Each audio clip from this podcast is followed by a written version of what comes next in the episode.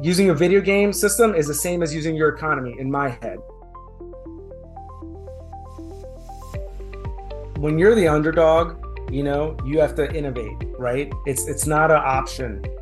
Welcome to The Convergence, the Army's Mad Scientist podcast. I'm Matt Santaspirt of the Mad Scientist team, and I'll be joined in just a moment by Luke Shabro, Deputy Director of Mad Scientist. Mad Scientist is a U.S. Army initiative that continually explores the future of warfare, challenges assumptions, and collaborates with academia, industry, and government. You can connect with us through Twitter at ArmyMadSci or subscribe to the blog, The Mad Scientist Laboratory, at madsciblog.tradoc.army.mil. On today's episode, we're featuring the winner of our most recent writing contest. First, you'll get to listen to an audiobook version of the winning submission, Task Force Wolf, followed by a discussion with the author, Lieutenant Colonel Daniel Gomez. We'll talk to Daniel about his inspiration for the story, the impact of democratized technology and ubiquitous connectivity, and his views on the national security community's response to these emerging threats. As always, the views expressed in this podcast do not necessarily reflect those of the Department of Defense, Department of the Army, Army Futures Command, or Training and Doctrine Command. And now, Task Force Wolf.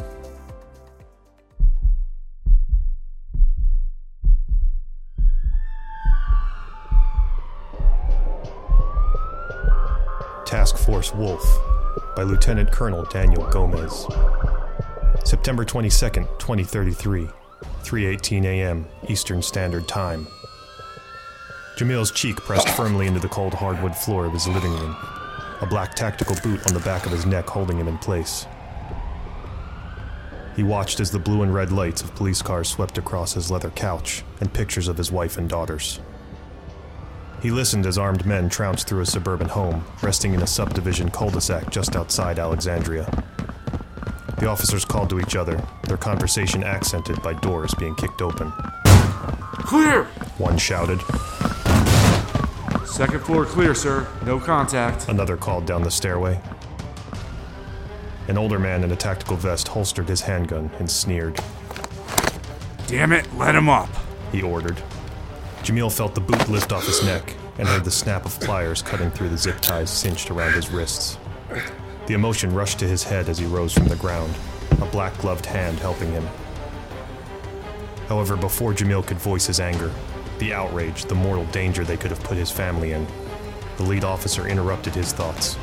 Sir, I'm uh, sorry, but He paused. we believe you were swatted.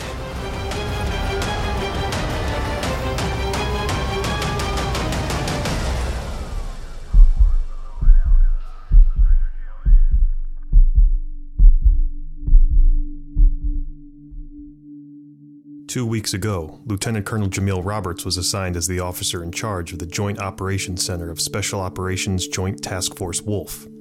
It was a unit designed to track and interrupt illicit operations in Eurasia, specifically Turkey and its northern neighbors.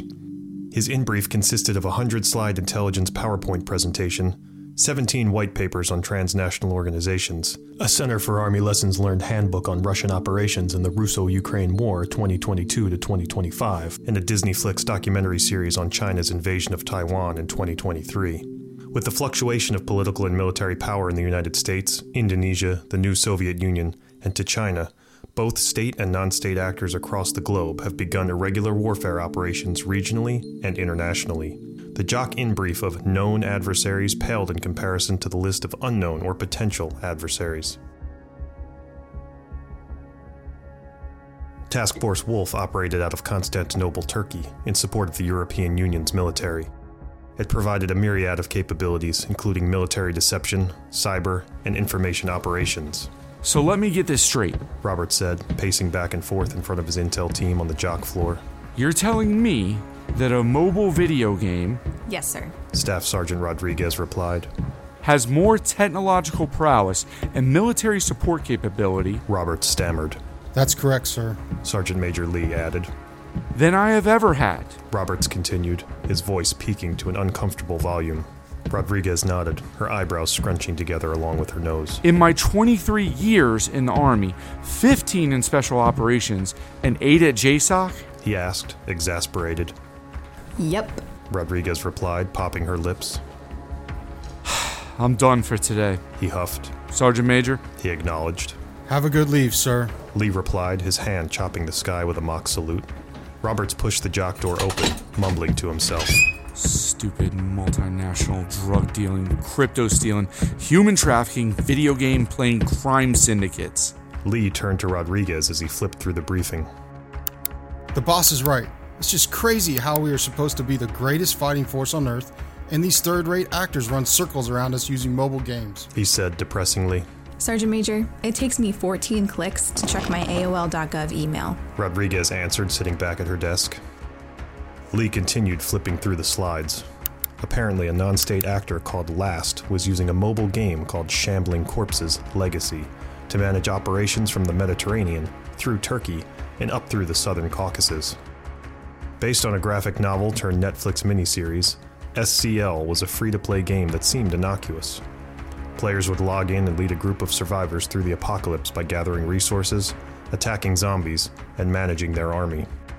After reaching level 10, players would be thrust into a random clan to continue their journey to become clan master of their numbered region.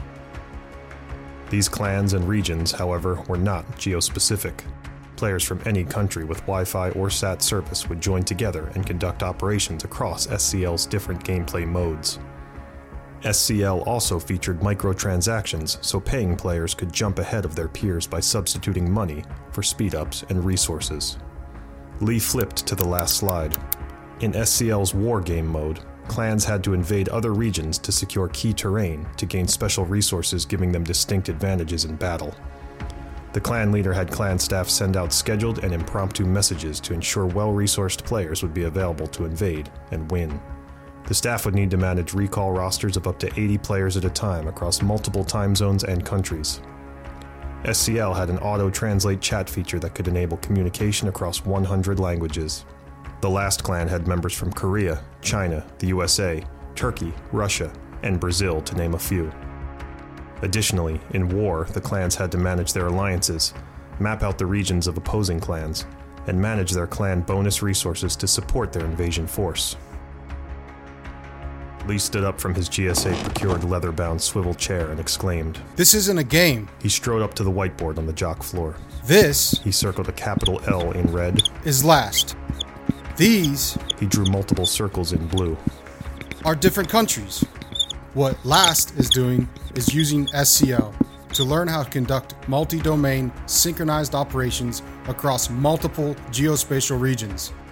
They are operating as independent, self sustained, and distributed joint teams using real time, culturally neutral comms. He finished, emphatically drawing arrows connecting all of the shapes. I'm done for today. Lee sighed, dropping the marker onto the board.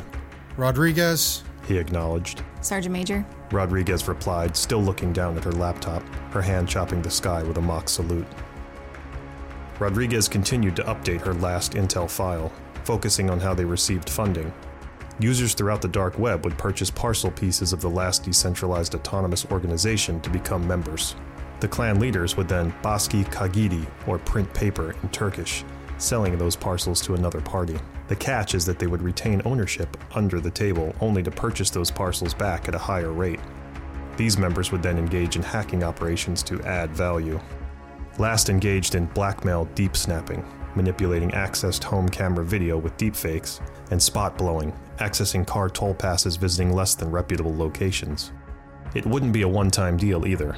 Last would force victims to pay monthly security fees to gig workers, who were most likely AI Chat GPT X bots.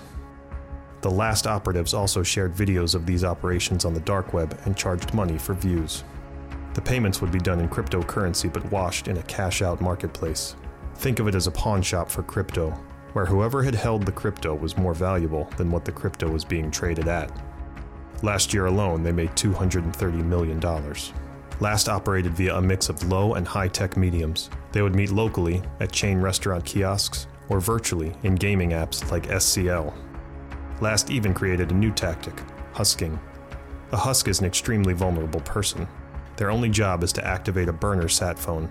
The phones were hazardous, and when powered up, activated a one time use AI script that issued blackmail statements to scam victims. Rodriguez felt like a broken record. She tried to explain to her leaders how our adversaries would use the convergence of emergent technologies to their advantage, but to no avail.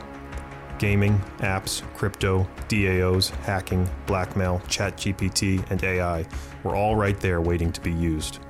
But it seems that last got there first. Wrapping up, she headed outside to the JOC phone locker. Her Musk phone bracelet buzzed to life when it recognized her DNA. 93 messages? She whispered in disbelief. Read. She commanded. Her bracelet emitted a holograph of an AI generated green eyed woman sitting on a gilded throne. Good afternoon, Sarah. My name is Jade. Last has been watching your little work there in Constantinople, and Last is not pleased. Discontinue your operations now or face the consequences. She whispered. You have been warned.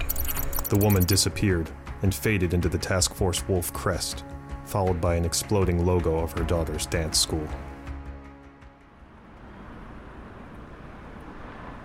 Two weeks later, in the slums of Chittagong, Bangladesh, Amrit ripped open a black plastic bag using his decayed and yellow teeth. He wiped a thin coat of mercury off the sat phone inside with his sleeve and plugged in a dilithium battery. The phone vibrated and turned green, showing it had achieved signal. On the other side of the world at 3 a.m. Eastern Time, a desk officer pressed the glowing answer icon on her headset. Alexandria Police Department, what's your emergency?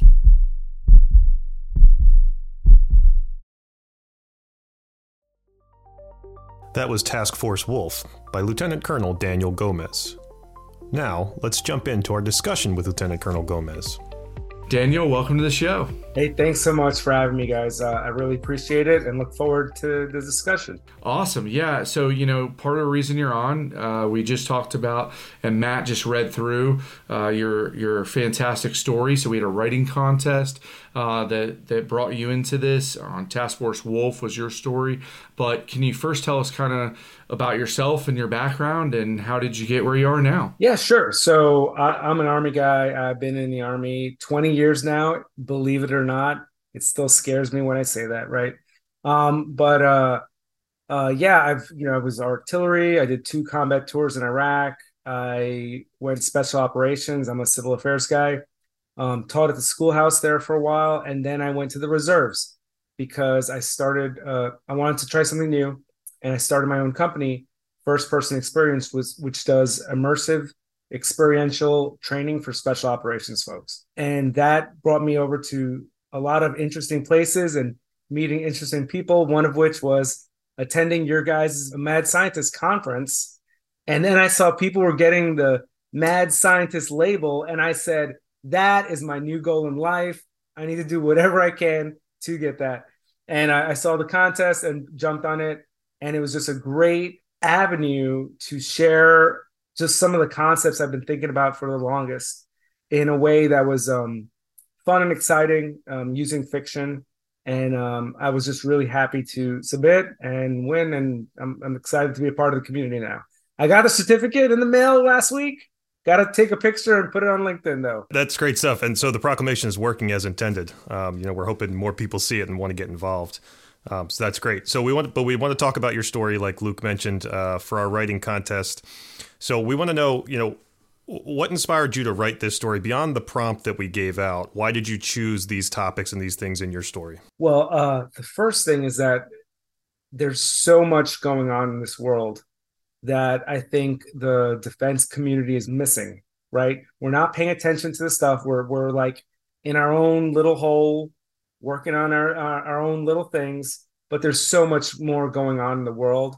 And when every time something new uh, occurs, the enemy tries to turn it into a weapon, right? We should be doing the same thing, but we're much slower than them. So I wanted to showcase how uh, our adversaries could take advantage of new technologies and how they all link together to create something awesome. I took a, a, point of view from special operations, right? How we have guys out there working every single day in many, many countries um, who are not armed, right? They're in a permissive environment or a semi permissive environment, and they have to work there every day.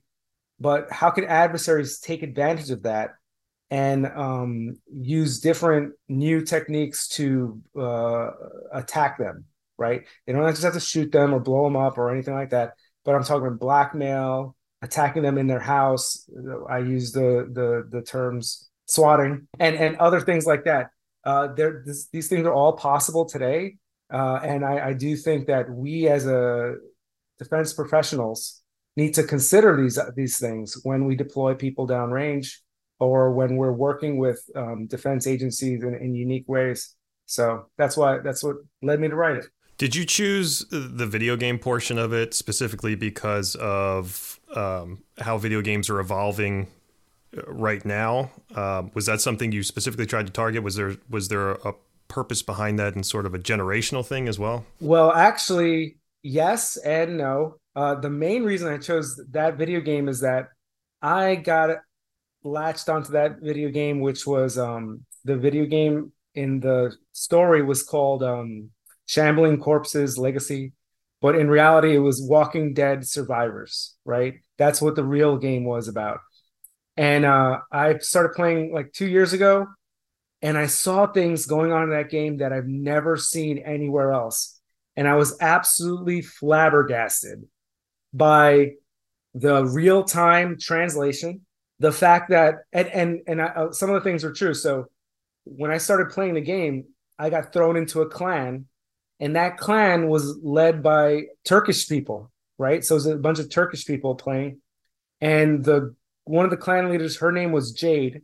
Um, her name was Emerald in real life, and the story was Jade. And um, we just had a great old time talking with each other. And but it would be in our own languages, and the translation would come up, and it was so such a unique way to to talk.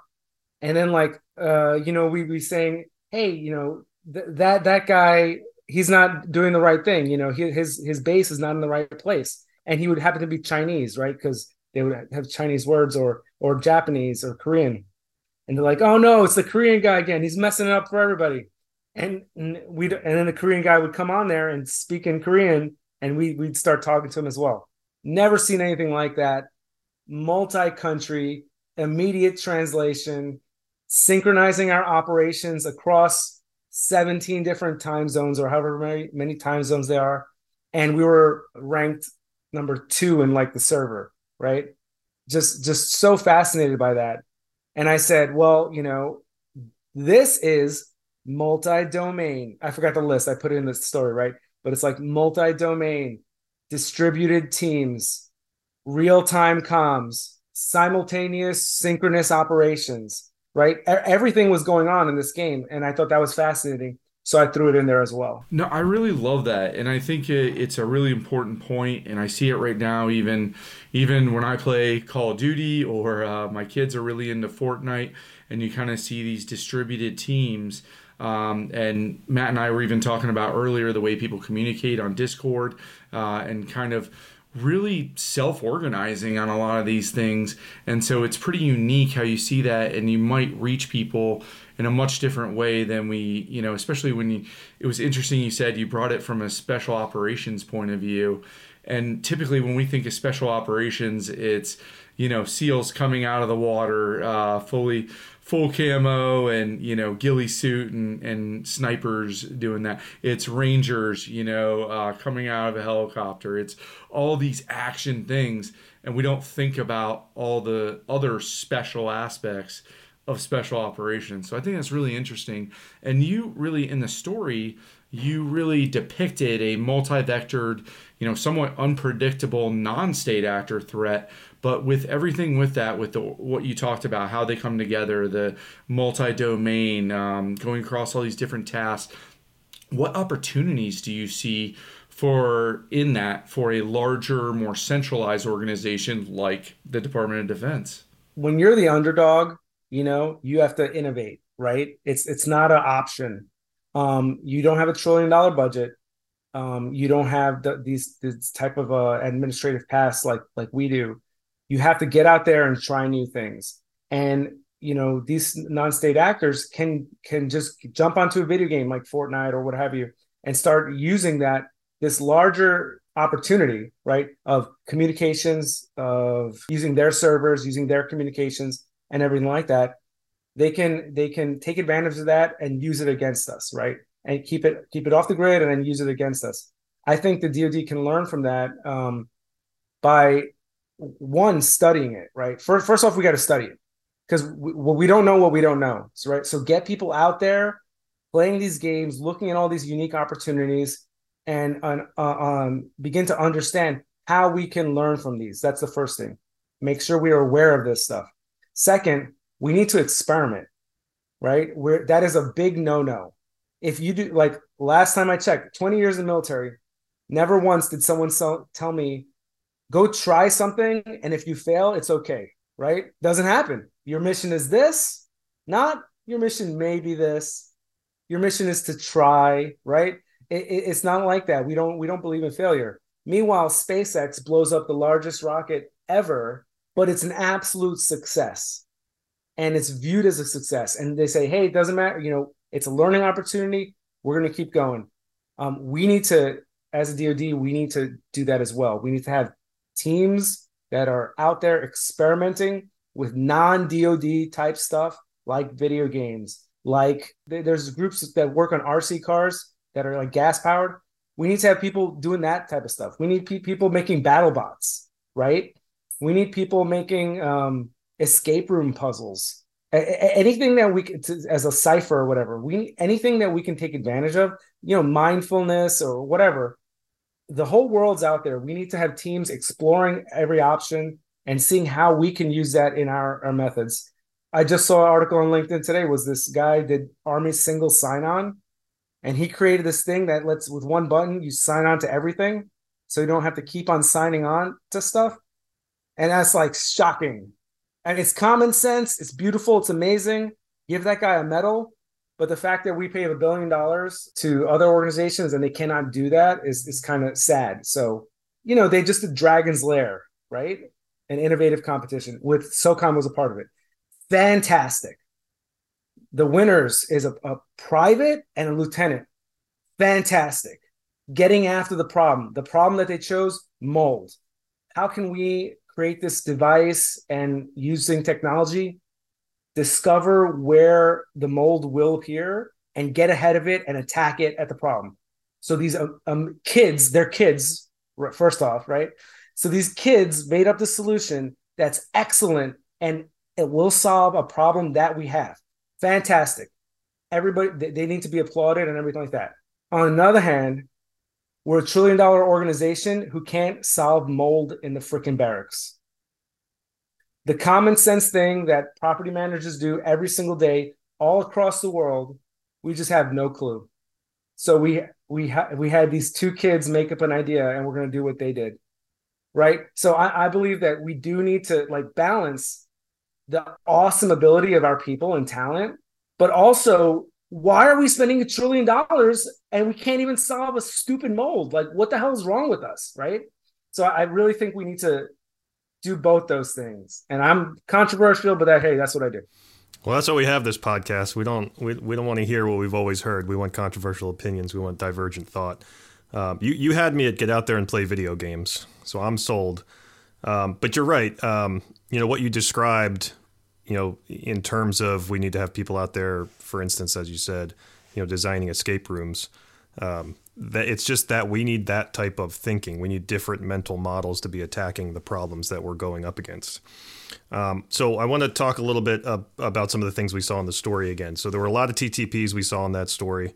Um, so how do you see those coupled with what we have now hyperconnectivity distributed globally, these ad hoc human networks, like you said, you were paired up in that game with some uh, people from Turkey and Korea um, in this immersive game. How do you see all of that evolving in the future? Every time there's something new, we call it, you know, emergence, right?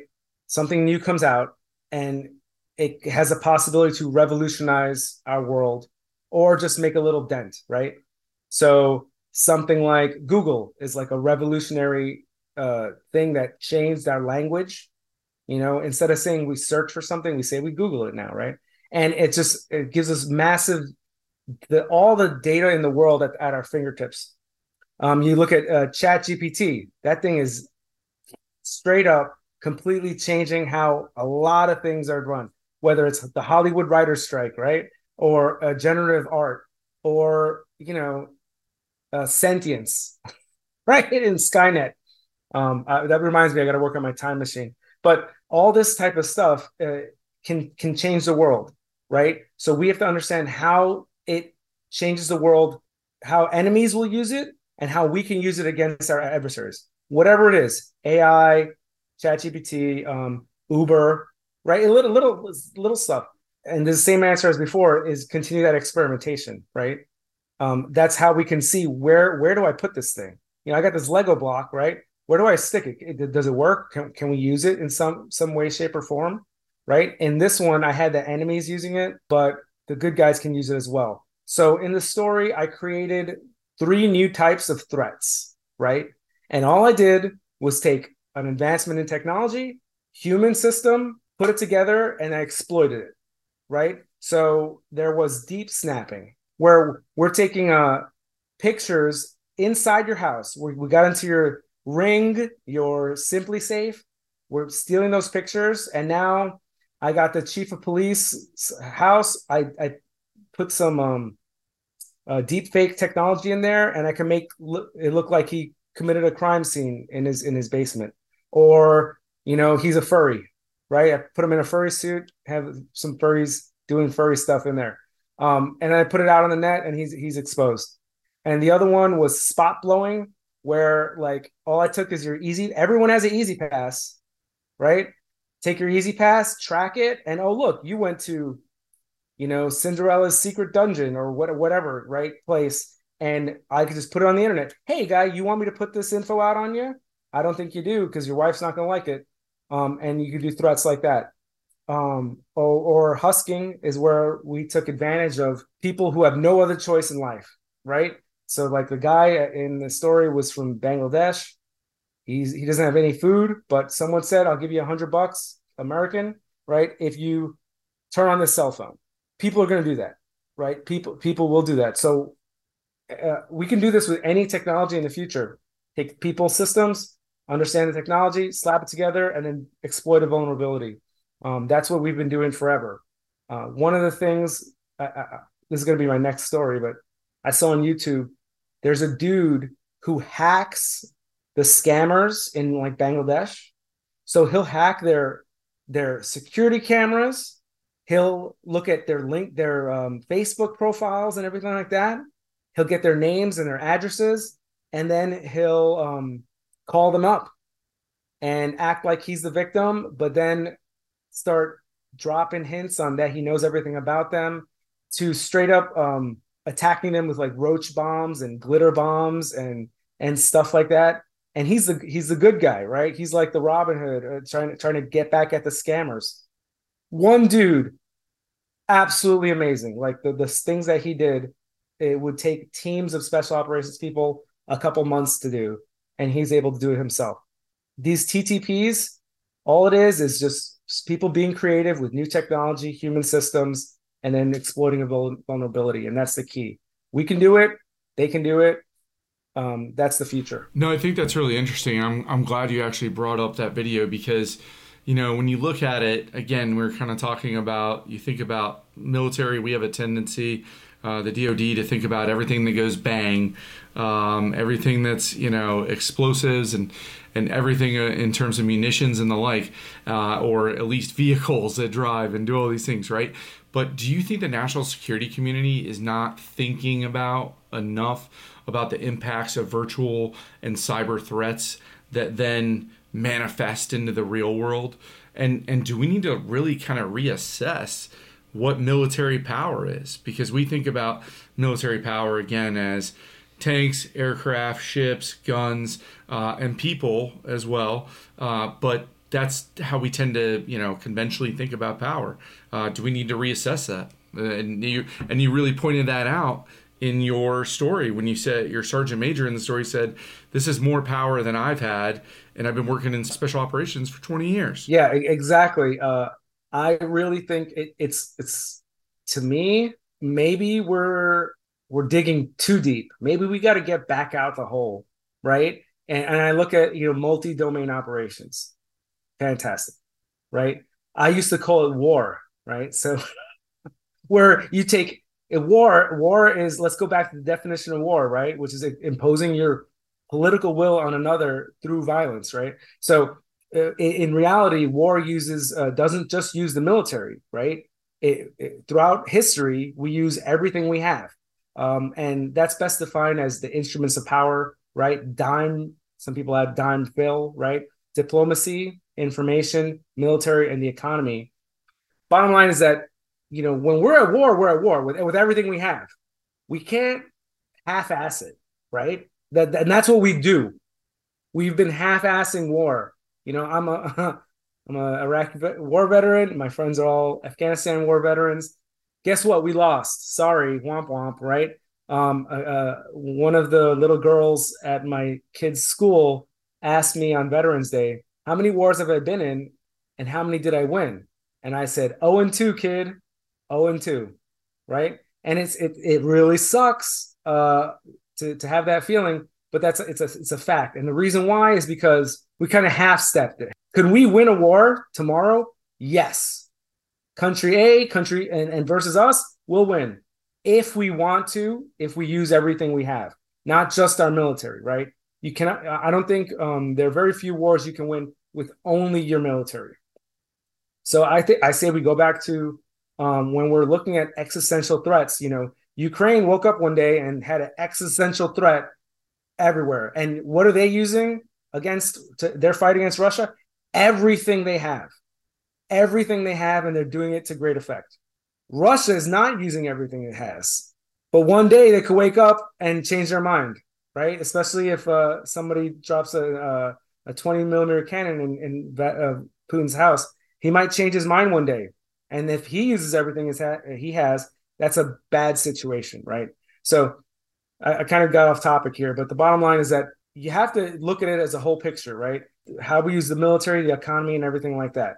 Using a video game system is the same as using your economy in my head, right? Uh, using a military system uh, versus using the ability to hack into someone's ring system is the same thing in my head, right? So we need to do everything we can when we fight wars within you know legal boundaries to make sure we win, make sure we get the advantage, right? Um, so we do need we need to rethink is it just tanks or tomahawk missiles or satellites or green berets or rangers right or um, we need to have uh, diplomatic missions we need to have our guys out intelligence guys in every way shape and form.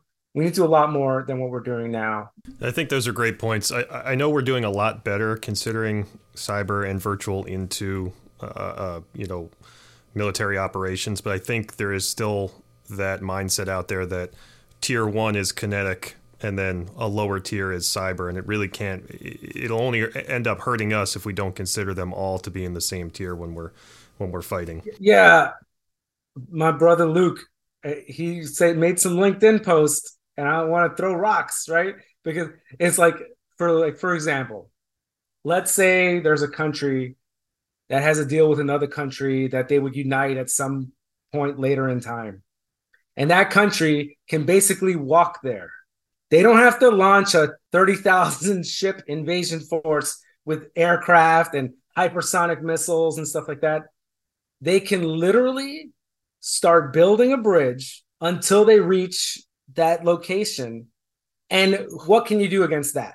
Right? I understand what you can do against a 30,000 ship invasion or whatever. But what happens if somebody just starts building a bridge? and they start getting closer and closer and then like oh we got to hit it with the tomahawk missile well then you're the you're the aggressor right yeah oh, last time i checked i was just flying a balloon and you all blew it up why did you do that you're meanie you're a bad person right so it, it it all depends on how you look at things how you spin it diplomatically or uh, for example the, the, the spy balloon right it was a military operation with military targets but they played it off as no, it wasn't, right? And now either you believe us or you don't.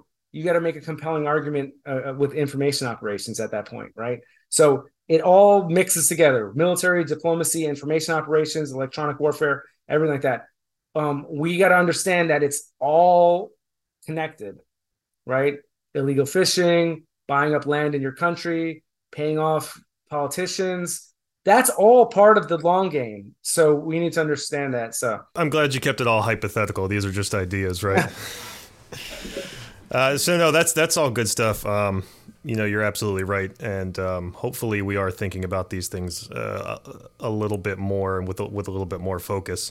So those are the questions we had for you. But if you've listened to this podcast before, you'd know that you're not done yet. We have our rapid fire questions for oh, you, cool. so we're going to fly into those now.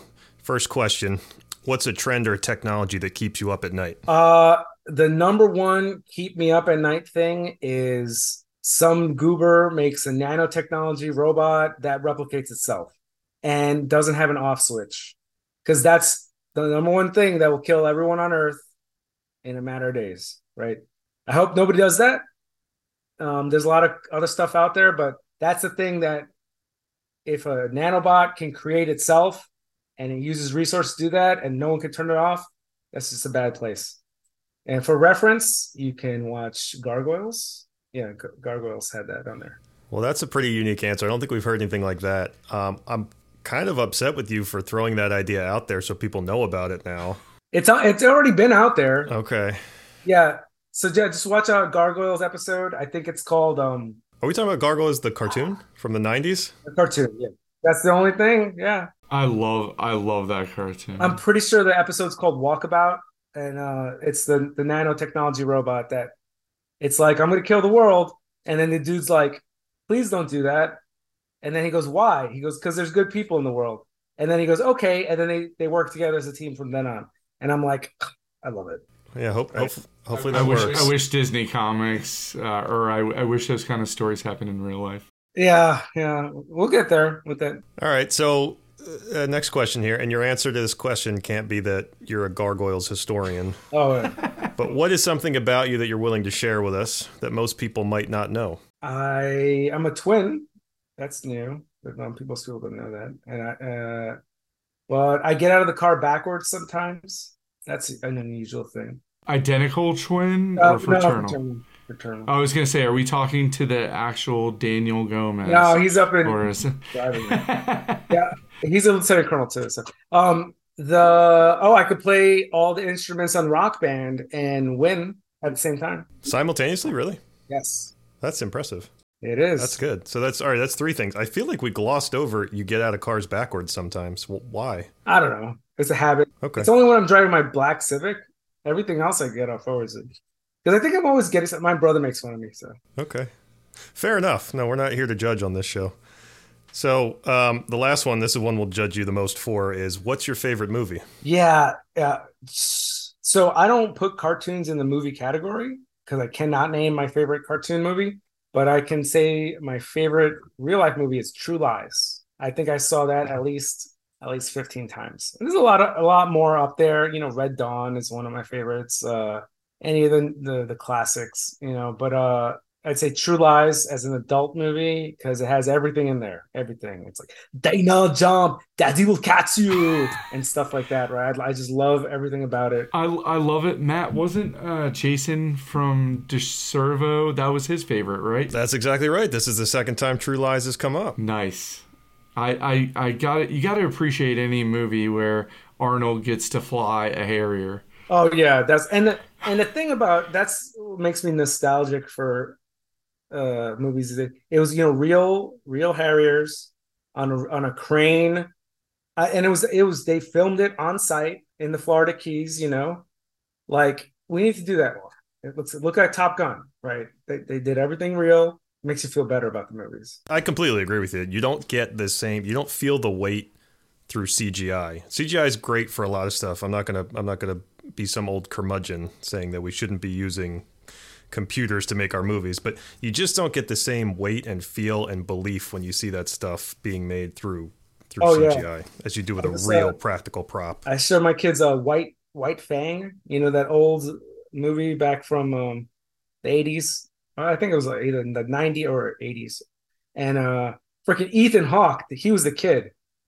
And I could not believe that he was the kid. Like, that's Ethan Hawke. Um, but they use real animals, right?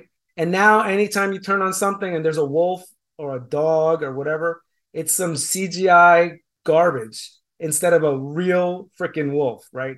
Or a real bear. It means a lot more. And I know ASPCA and all that stuff, but it just it felt more. If we need to get back to you know as as we move forward in technology, we got to remember where we came from and uh and uh see what maybe the old stuff is more appropriate in this situation. No, I'm with you. I'm with you. All right, before we before we go, um, you want to tell everybody where can they follow you? You on LinkedIn, Twitter, web pages, stuff like that? Absolutely. Everybody can follow me on LinkedIn. It's Daniel Gomez. Um, we I have a couple of uh, businesses on there, right? So my my company's First Person Xperience. We do immersive training for special operations and governments.